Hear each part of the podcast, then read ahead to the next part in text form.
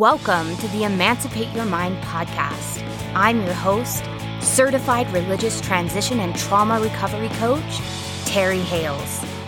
I help people step out of the shadows of religious fear and shame and embrace their authentic selves with love and empathy. If you're ready to throw off the shackles of learned binary thinking and explore a more nuanced approach to life, this is your playground.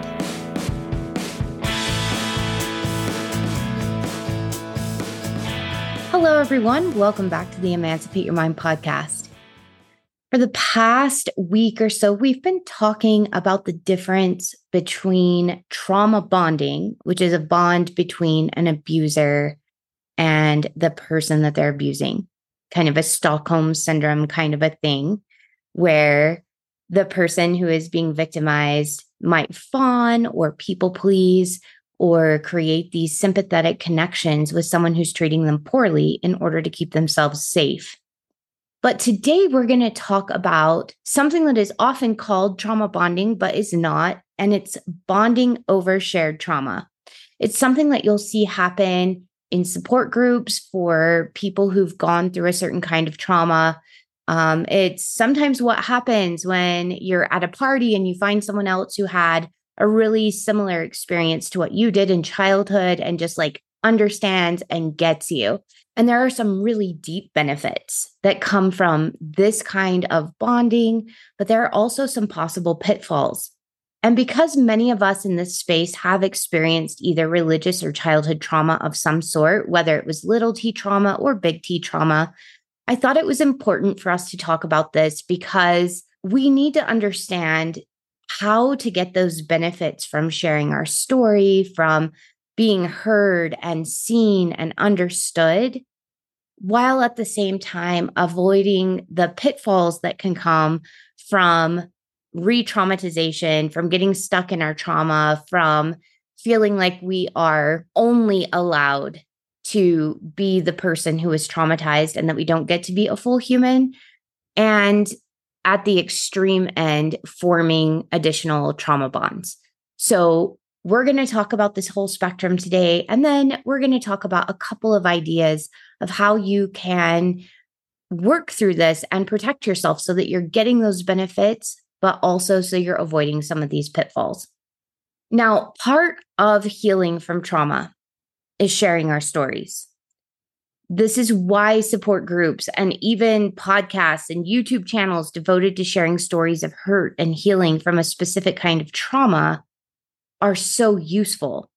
Some of the ones that come to mind, like I really resonated with Mormon Stories podcast when I very first started deconstructing and making sense of what happened in my experience of Mormonism. Hearing other people talk about their very similar experiences helped me realize that I wasn't crazy and actually helped me put language to some of the things that I experienced and gave me the ability.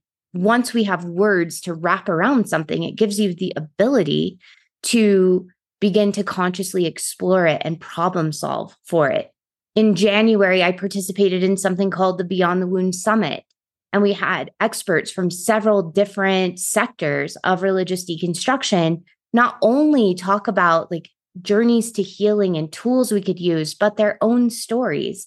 And hearing that people have gone through something similar, validating that, and then talking about their way forward, the ways that they began to find themselves and reclaim their identity and begin living lives that felt good to them. All of that validates what we go through and also gives us hope that we can move forward. And many of you have even said this podcast has done some of that for you. Hearing your experiences mirrored in my own has helped you begin to give yourself more compassion and understanding as you've moved forward. Hearing that others have gone through what you've gone through can help you feel safe enough to begin talking through your own experiences and making sense of them and eventually releasing them and beginning to build a new life beyond the trauma. And when I say releasing them, I don't mean forgetting, I mean that the trauma no longer has that same hold on you, that same control on you that maybe it has at the beginning.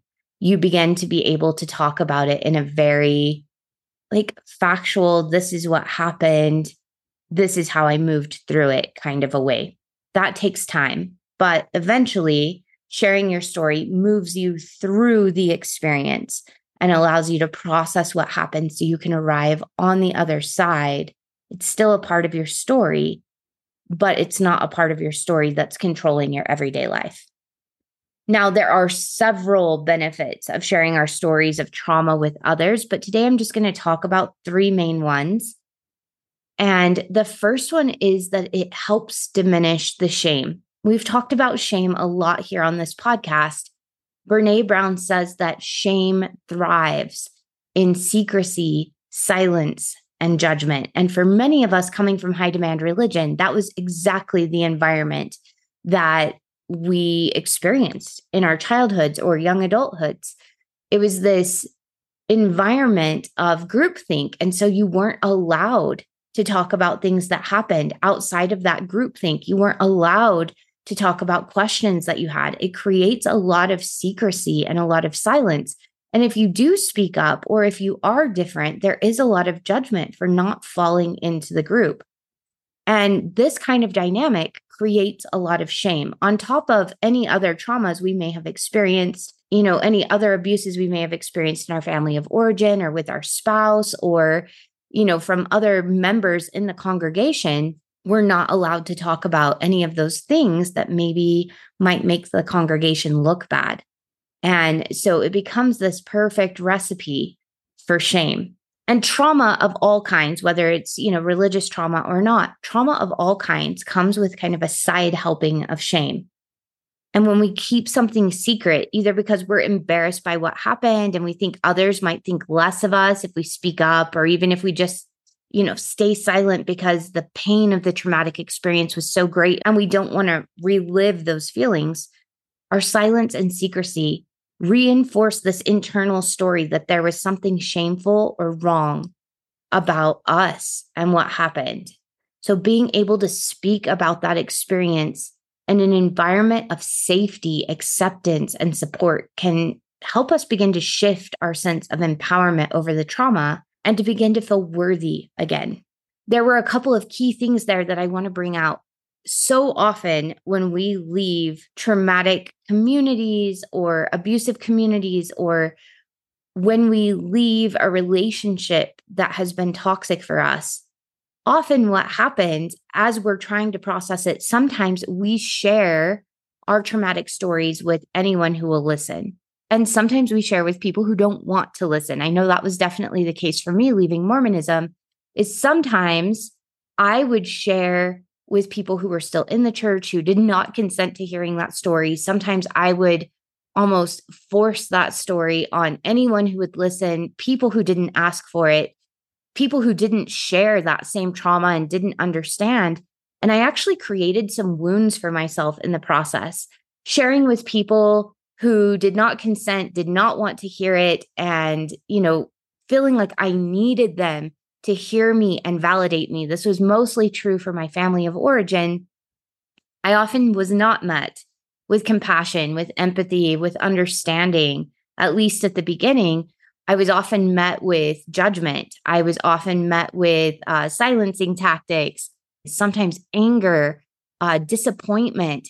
And all of this kind of added to that shame at the beginning when I was still processing and still couldn't fully make sense of what happened. And I was trying to reach out to people that I thought were my support because they had been when I was in the church. It, it turned out that that created more trauma and more wounds for me at the beginning because instead of getting the empathy and the support that would have helped dissolve the shame, I got more judgment and a lot of anger and feelings of that I was a disappointment. And so it added to that shame and created more than I needed to work through at the very beginning. Another thing that I did at the beginning of my journey is I talked about this with everyone, and I would get people who were curious about what I went through, but really couldn't offer support. So they'd be like, oh my gosh, that's wild. That's crazy, which was validating to a certain point. But people who had never been through something like that or who had been a part of a different religion and couldn't see any of those same characteristics in their own religions, I it still left me feeling isolated and alone and almost like I was crazy for having been involved in this religion for so long and that I hadn't left earlier. So there was a bit of shame that came from that as well because people would be like, "Oh my gosh, that's crazy. Why did you stay?"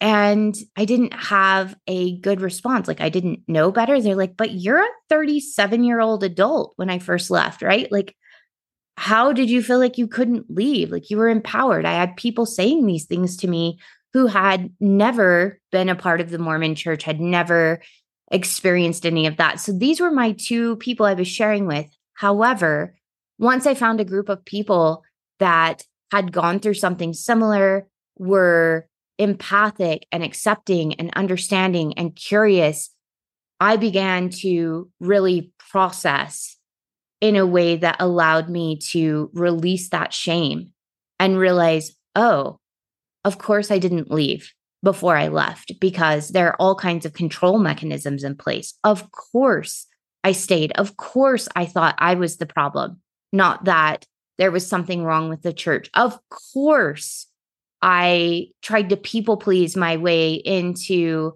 friendships and you know getting what I needed. That was what was modeled for me. Of course I was involved in codependency. Like all of these things made sense and being able to make sense of that gave me a sense of power of, oh, now I understand why I did what I did. And so I'm able to now problem solve and get something different. I'm able to provide myself with what I need so that moving forward, I don't have to repeat the cycle.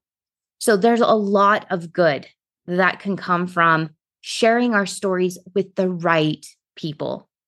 Now, how do you know who's the right people? Because sometimes I've shared my story since then with someone who has genuinely been interested from the church. That does not happen very often, but it does happen occasionally. I will get somebody who's like, I want to understand and I want to be a better friend to those who are struggling inside of the church. Can you tell me what happened for you? What was problematic? How I could be supportive? And that has actually been really therapeutic in the last couple of years. So, how would I know if that person is somebody safe to share with or not, right? So I really do like Brene Brown's marble jar analogy. And in the analogy, she talks about how, you know, people are constantly putting marbles of trust in our jar, showing us that they're going to be there to support us and empathize with us, and that, you know, this relationship is a safe place if someone listens to part of your story and they're curious and they're not judgmental and they're very accepting and supportive, they're putting marbles in your jar. And so next time you might share a little bit more with them. And if they continue to listen with support and with empathy and with kindness and with boundaries, even, right? If somebody continues to have boundaries with us and we can trust them to tell us when they have the emotional capacity to be there for us and when they don't, or when, you know, how much they're able to listen to and tolerate and when they need a break, because they might, right? They're human. So when we have relationships where we can trust people to be empathic and to be non judgmental and to make the most generous assumptions about us, but also communicate their boundaries and be accountable for themselves, then, you know, we're putting marbles in this jar and this person begins to be somebody that we feel safe being more intimate with, somebody that we feel safe taking off a little bit more of the armor with and sharing a little bit more of our story with. So we don't just dive in with any person on the street like I did when I first left high demand religion and share all the gory details. I often would test the waters with like a smaller story that felt maybe a little bit safer for me. Like, oh, you want to know about this? Okay, well, here's the small part that I feel I, I, wouldn't say this, but here's the small part I feel safe sharing with you. And if you reject this or are judgmental about this, I'm not going to go into a shame spiral, but I am going to learn about my safety in this relationship. So you might have like a more surfacey story or a less painful part of your story that you share with people to see are they going to put marbles in the jar? Is this a safe place? Or are they going to withdraw marbles from the jar? Is there going to be judgment? Is there going to be anger? Are they going to uh, project their feelings of insecurity and shame onto you and make you feel like you're responsible for keeping them happy? What's going to happen in this situation? So, you might want to sit and think about that for a bit. Like, who are the people in my life where I feel like there's a lot of marbles in the jar? And if you're just beginning to talk about your story, what part of my story feels like I have processed through it quite a bit? I don't have as much shame wrapped around this part of my story. And I feel like I could share it as kind of an introductory if people want to know what is my elevator pitch, basically, right? Like, what is that small introductory part of my story that feels safe for me to share? And I can see how the other person responds. We're looking for people that will put marbles in the jar and then we share a little bit more. Then we put some more marbles in the jar and then we share a little bit more. And sometimes what happens is we have people we thought we had a lot of marbles with, and maybe we did when we were in high demand religion. And sometimes we share things and they take some marbles out. They tell us how disappointed they are in us. They tell us, you know, that maybe we are a disappointment. Uh, maybe they're really angry and they never come back to resolve that. Like they feel like it's your issue that takes marbles out. And maybe every time we interact, they're taking more and more and more marbles out. And sometimes we may end up with an empty jar and in those relationships, because we've tried to share, we've tried to connect, we've tried to like bring them into this new part of our lives little by little. And they've been like, no, I, I cannot tolerate this new part of you. Sometimes in those situations, either we have a frank conversation with them. That's what I would recommend first. We have a frank, constructive conflict conversation with them where we say, hey, when I shared this, and you, you know, respond with anger, I don't feel safe here and I feel like I want to share less. Or when I tell you about something new going on in my life and you plug up your ears and go la la la la la la la, that makes me feel like you don't want to know this new me and that this new me is not acceptable to you. And that doesn't feel good. I don't feel safe here. I don't feel like I'm welcome here and it's hurting our relationship. Being able to be as clear and kind as possible when we're communicating what isn't working, what is taking those marbles out of the jar. And being able to have that conversation gives them a chance to try to meet you in this new place and to begin, you know, putting marbles in the jar again. Cancel culture is a really big thing. And I know many of us prefer canceling people over having conflict conversations because conflict conversations are really uncomfortable. However, conflict conversations are part of intimacy. If we want deep, connected relationships, we have to be able to talk about problems and solve them together. And we can't solve them together if we won't give the problem words, if we won't communicate them to the other person. So, if you want deep, meaningful relationships, this is a skill that you're going to have to begin practicing and working on. Otherwise, you will only have surface relationships because deep, meaningful relationships don't happen because we are somehow magically astrologically aligned.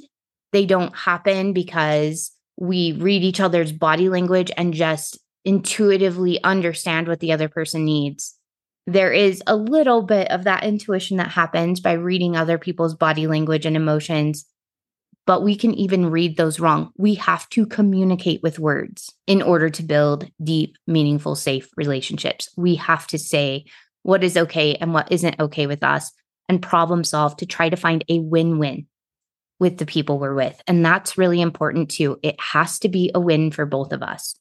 So often, when we come from high demand backgrounds, we're used to there being a winner and a loser in conflict.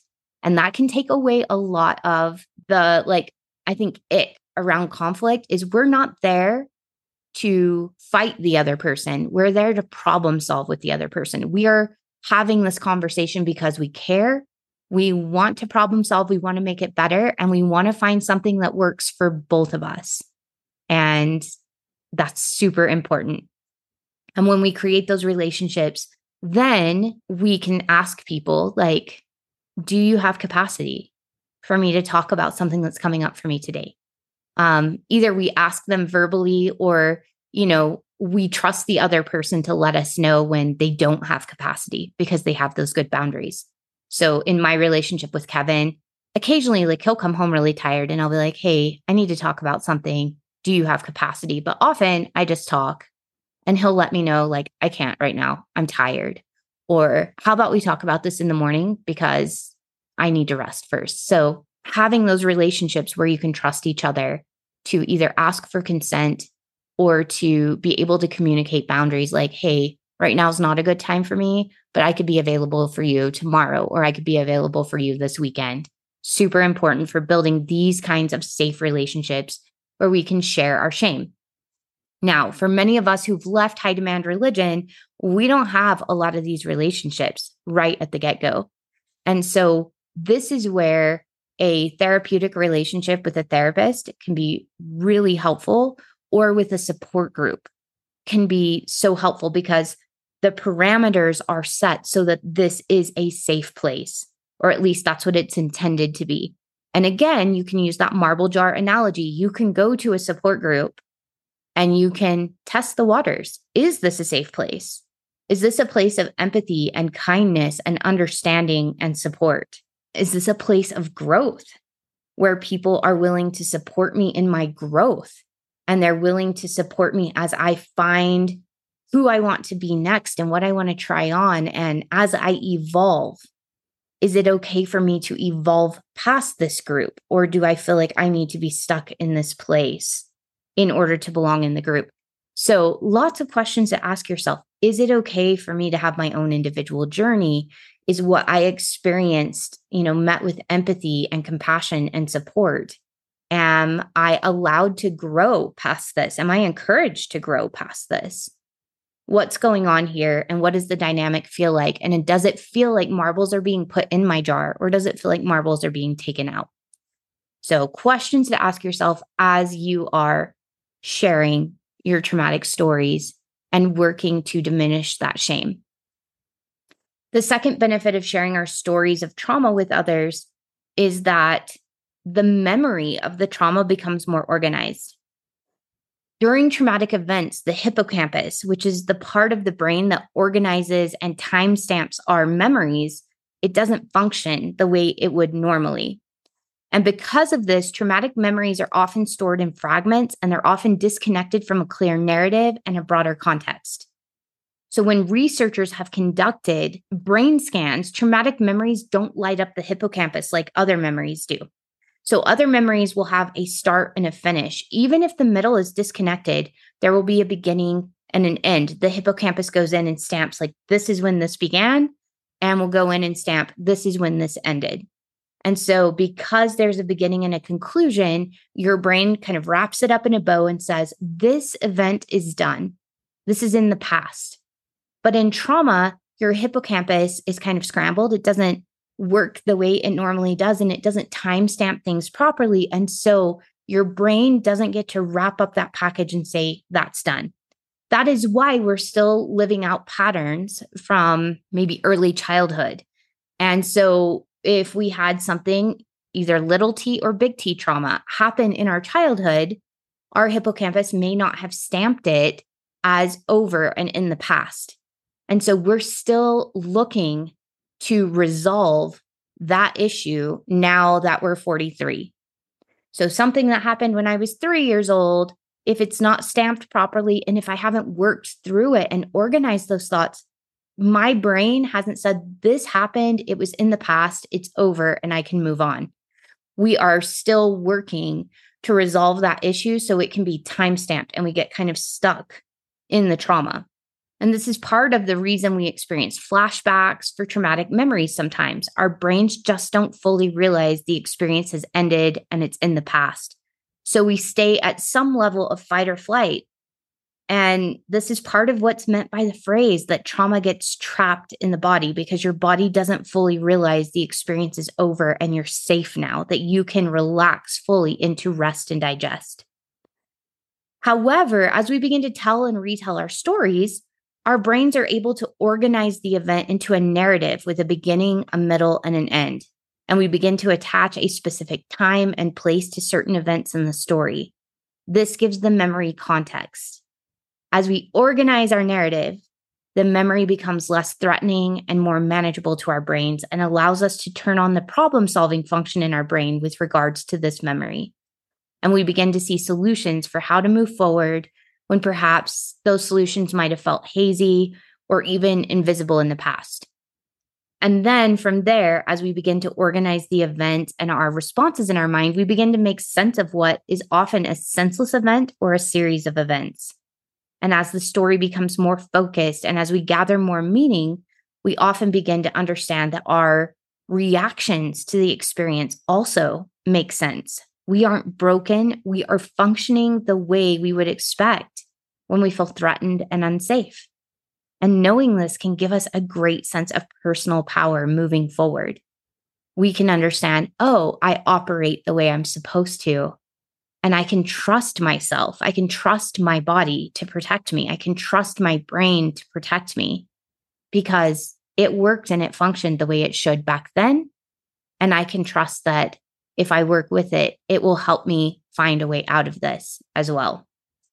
And then the last benefit is we feel less alone. A common phrase many with CPTSD in particular may say is, I feel like I'm crazy because the trauma was so ongoing it just it became your reality this trauma was low grade every day happening all the time and it just was the way life was you didn't know any other reality you knew something was wrong maybe but you didn't know anything different so in this lack of knowing your brain likely created a story that you were wrong because everyone else seemed fine Hearing the stories of others who experienced something similar can help you feel validated and less alone as you acknowledge the hurt and you begin to heal. Now, what we talked about was sharing our stories. The way I talked about it was really kind of pointed towards PTSD, which is like one big traumatic event. It can work for CPTSD too. It is a little bit more complicated for CPTSD because often the beginnings of the trauma happen before we can remember before we're verbal and it's woven throughout our daily life. And so it can feel like looking for a needle in a haystack, but still sharing stories and experiences can help us begin to put context and meaning into things and to help us make sense of what happened in our childhood.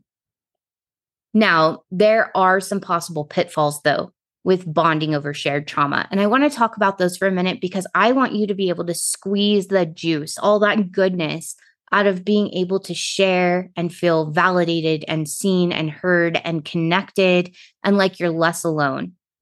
But I want you to be able to avoid some of the pitfalls that I see those of us who are coming from high demand religion that are healing and moving forward. These are a couple of pitfalls I do see happen repeatedly. And so I think that they're worth talking about. Now, trauma can behave like a bonding agent or glue in social settings that moves people from strangers to best friends faster than maybe healthy.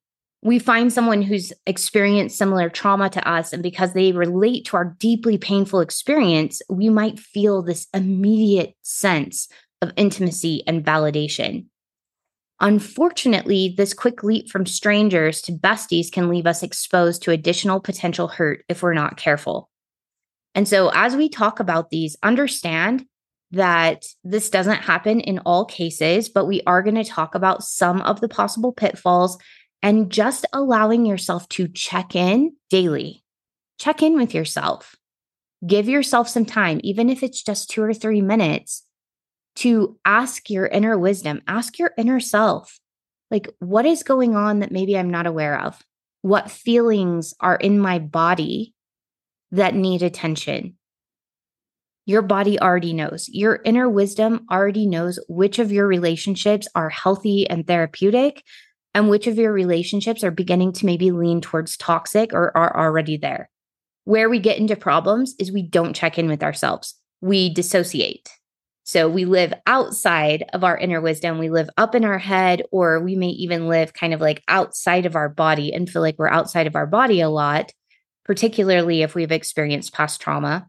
And so we're not checking in with the wisdom that's already inside of us, telling us, hey, this is how I'm feeling. This feeling is coming from this experience.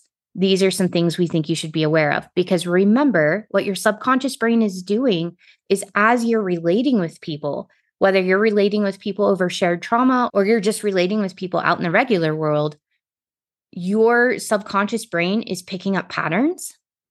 And if you have experienced past trauma, it'll do one of two things.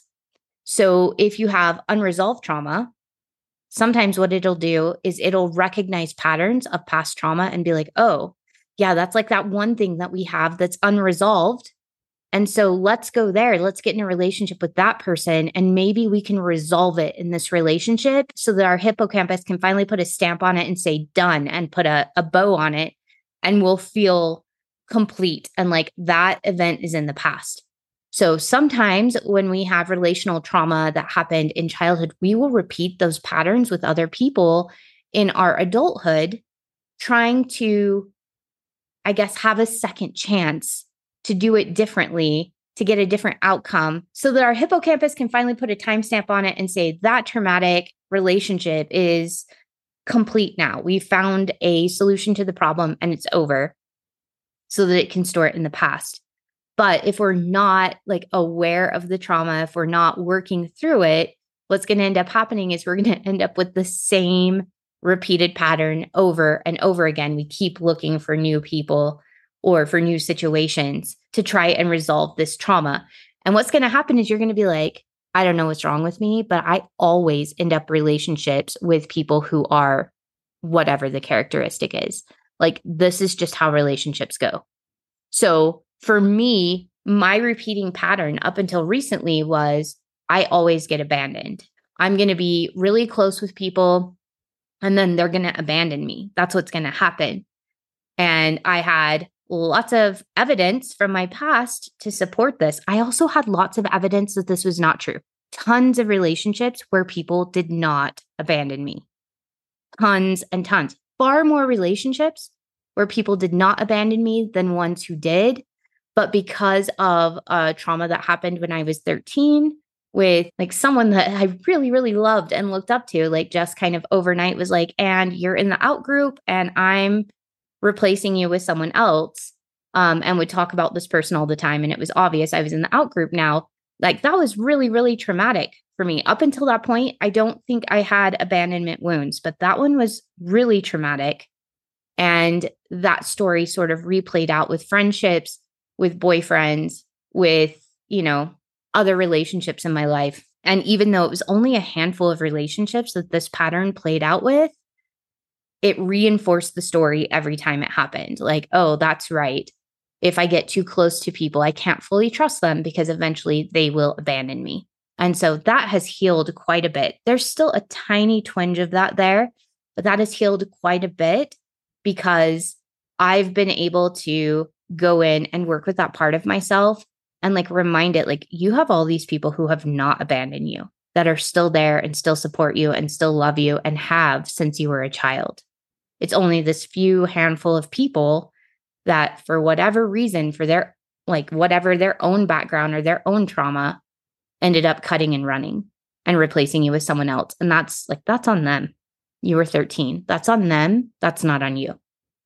And if it is on me, like there are times that I'll be like, hey, it feels like you're getting distant. Is there something you want to talk about? Like I'll open up a constructive conflict conversation and be like, I'm here. I would love to hear, you know, what's working and what's not working in our relationship for you.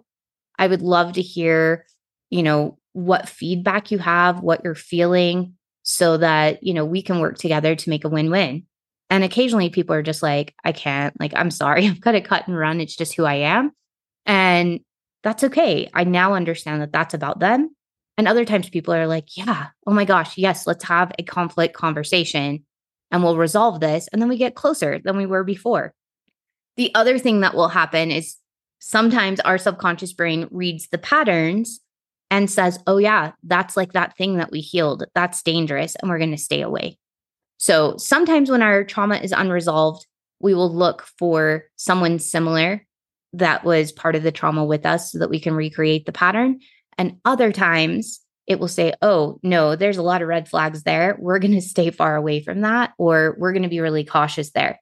So check in with yourself because your inner wisdom really does pick up on those cues from your environment. So checking in with yourself, listening to your emotions, asking yourself curiosity questions, and giving yourself time to like work through those things. Sometimes you'll ask yourself a curiosity question and your inner wisdom won't have an answer or won't feel safe giving you the answer right away.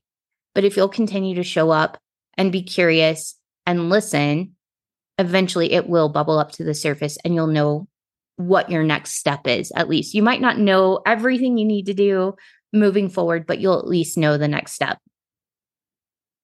Okay, so here are three possible pitfalls. I'm sure there are more. This is just three that I thought of. And the first one is that we mistake shared trauma for compatibility. So when we find someone who understands the trauma that we've been through and just like gets it, it can feel so validating. But sometimes we mistake the understanding for where we've been as compatibility moving forward. So just because somebody has the same religious trauma as you doesn't mean that they're going on a journey to the same place that you're trying to go.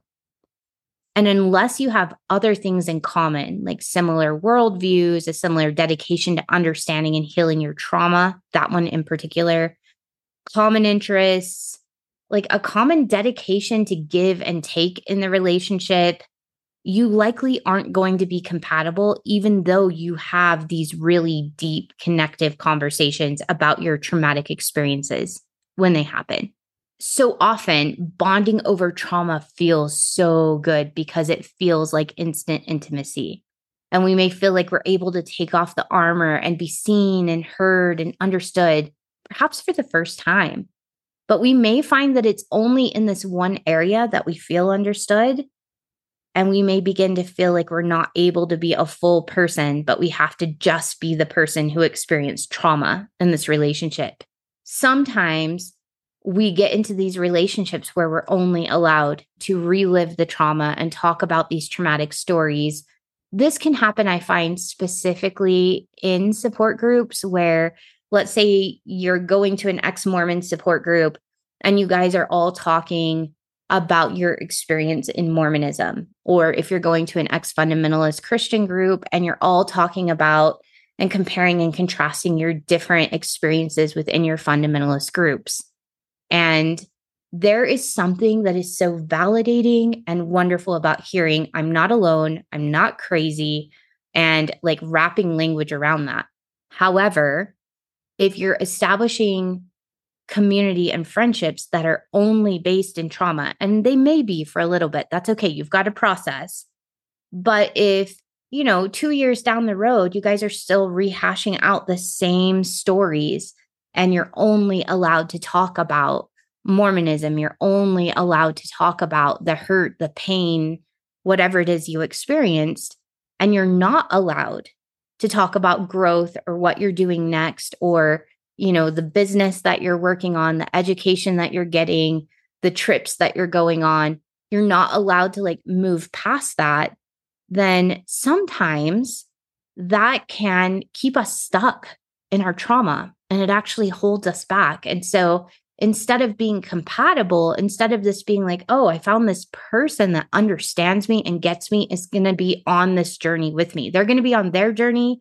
I'm going to be on my journey, but they want to hear my life how it used to be, but they want to hear about life now and where we're going. And they're excited for me and they want me to grow and to develop and change.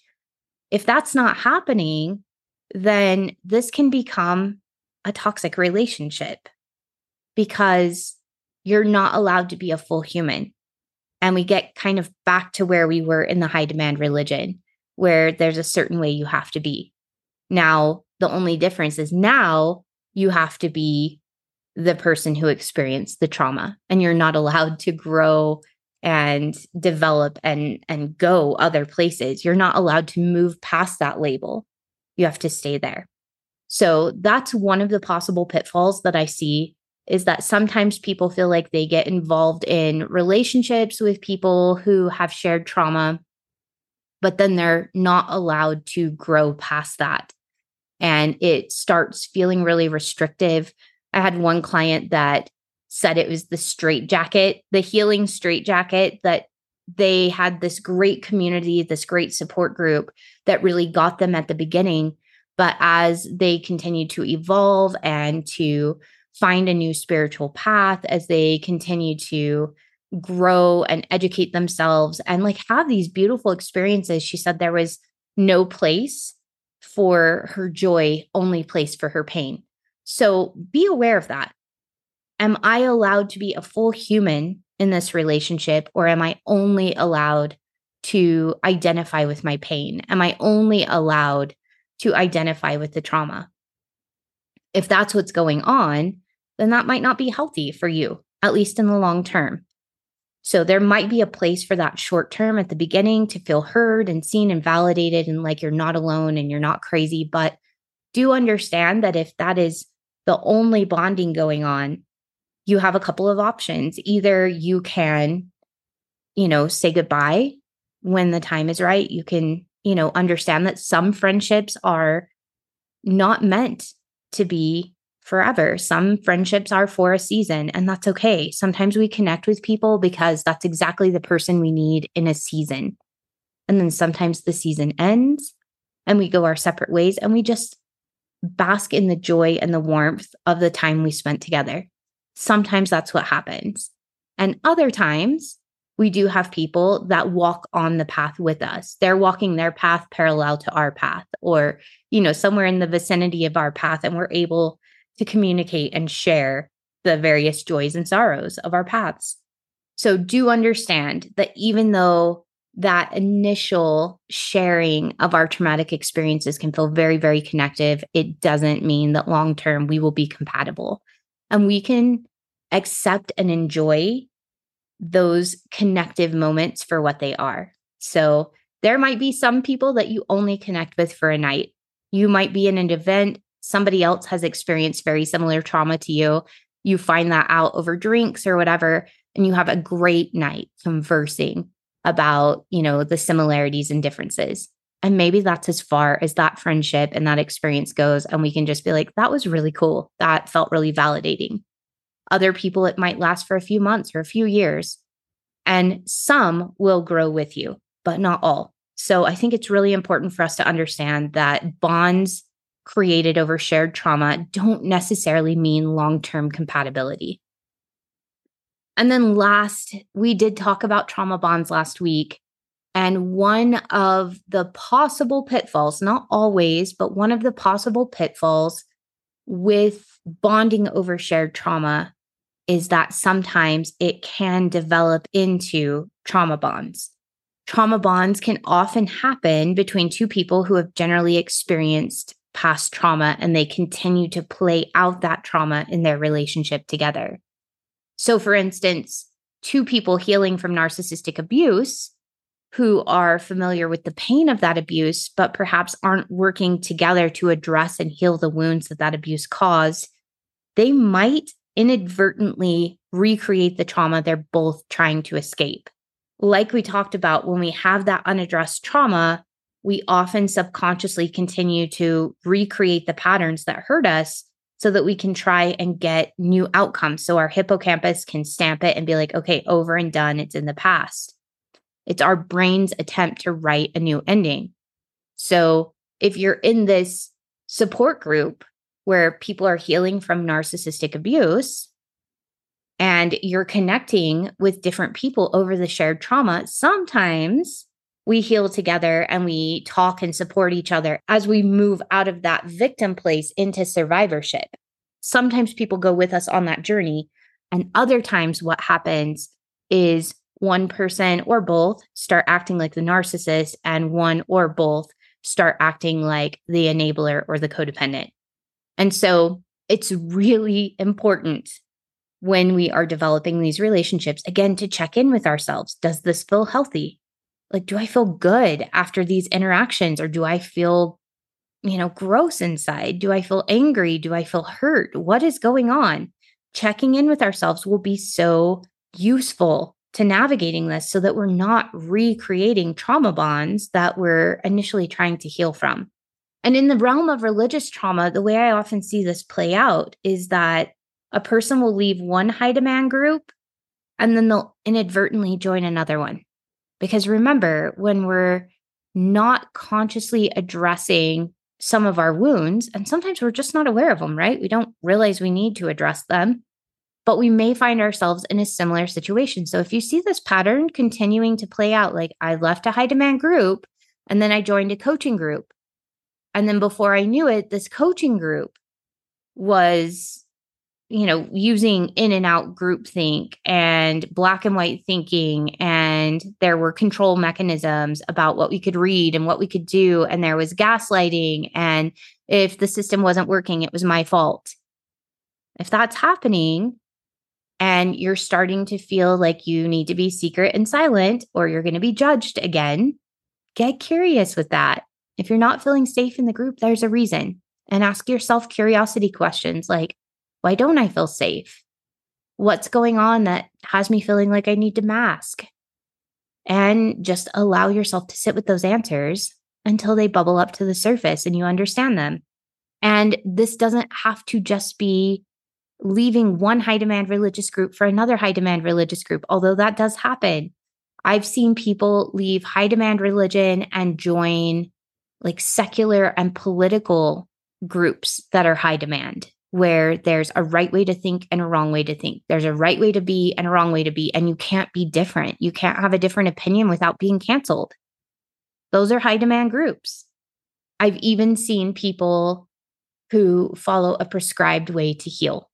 Last year, I was involved in a situation where I came in to speak to a group, and there was a way to heal and everyone was talking about how this was the only way to heal. And I didn't prescribe to that way. And I was talking about my own experience, which was invalidated. And they said, no, that's not, that's not right. You haven't fully healed until you've done it our way. Those are red flags.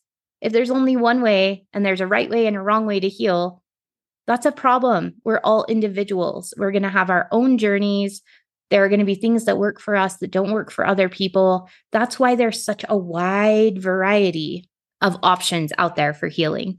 There's talk therapy, there's hypnotherapy, there's um, EMDR, there's ketamine assisted treatments, there's psilocybin assisted treatments, like there's Reiki, there's like art therapy. There are so many different ways to go about healing our past traumas and the reason there are so many ways is because we are all individuals and different things are going to work for us and different things are not going to work for us. If we find ourselves in situations where there is a leader or leaders and there is a way to do things, only one right way, and there's black and white thinking, there's right and wrong, there's us versus them, there's control about what you can read and eat and think and do. I've even seen people join like high demand diet groups, like gone full blown keto or paleo or whole 30. And that becomes sort of a high demand religion for them. And they're worried about the right and the wrong, the good and the bad. There's actually a wonderful um, podcast that Bill Reel and Brittany Hartley just did on groups that we join after high demand religion and they talk about some of this. It's really really good. I recommend going and listening to that. Um, just go to mormondiscussion.org and you'll see it listed under the podcast for the past week. And i think we join these groups because our brains are looking to rewrite the ending of our story of high demand religion. So without addressing the trauma learning to heal the underlying issues i think we really are susceptible to recreating traumatic experiences in our life and I loved this quote from a Medium article that's specifically about this. They said, We're victims of a stabbing who are looking for similarly wounded people when we should be seeking people who can stop the bleeding. So it's okay if we are hanging out with people who've been stabbed before. But what you're looking for is people who've been stabbed and are looking to stop the bleeding and heal the wound.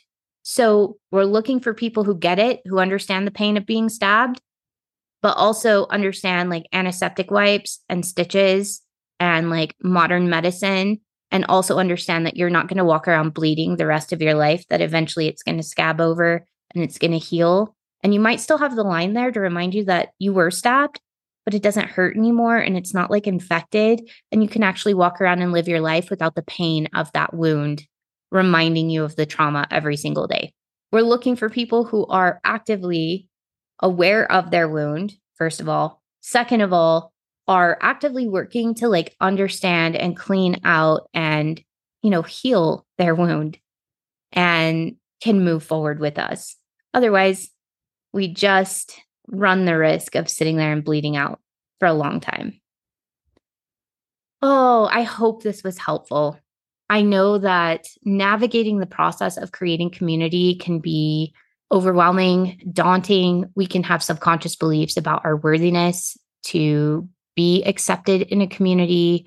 We can have limiting subconscious beliefs about the trustworthiness of other people and other people's intentions. There's a lot that can hold us back. I would say that the pros definitely outweigh the cons with finding support groups who understand our shared trauma, being able to talk about them. That's the reason we have a call every Wednesday night, a live discussion about the podcast, with other people who are listening to the podcast, have similar trauma, but are trying to heal that wound and move forward and live lives that feel good to them, feel expansive and peaceful and just delicious to them. If you would like to be a part of these Wednesday calls, I'd love to have you there. All monthly donors are invited to the live Wednesday call. If you would like to become a monthly donor, please go to emancipateyourmind.org there's a window that says support the podcast and give a gift. If you're looking on your computer screen, it's off to the right. If you're on your phone, it's down at the bottom. And you can click any monthly donation amount and you'll be added to the list.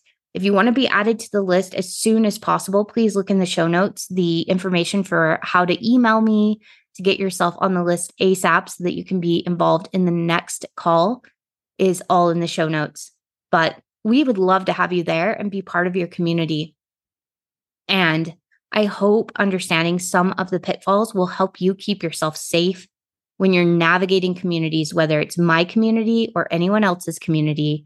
I want you to be able to listen to yourself and decide what is healthy for you and what is not, because it's going to be different for every single person. And I want you to get the support and the community and the relationships that feel healthy and supportive and validating for you. I want you to find a place where your marble jar is being filled up and you feel like you can take off your armor and be seen and heard and be yourself and grow and evolve and change in all of the beautiful ways that life was meant to allow us to change and grow. And I want that for you. I want it for me. And I look forward to creating that with you in this podcast and through the calls over the next several years. So Thank you for joining me today, and I will see you next Sunday.